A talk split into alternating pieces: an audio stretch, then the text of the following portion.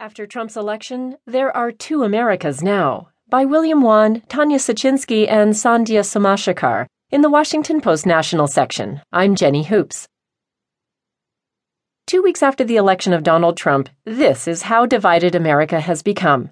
People have moved beyond staring at the vast gulf that divides them and proceeded to arguing over who is to blame for it, what to do about it, and even whether it exists at all. This idea that we're now divided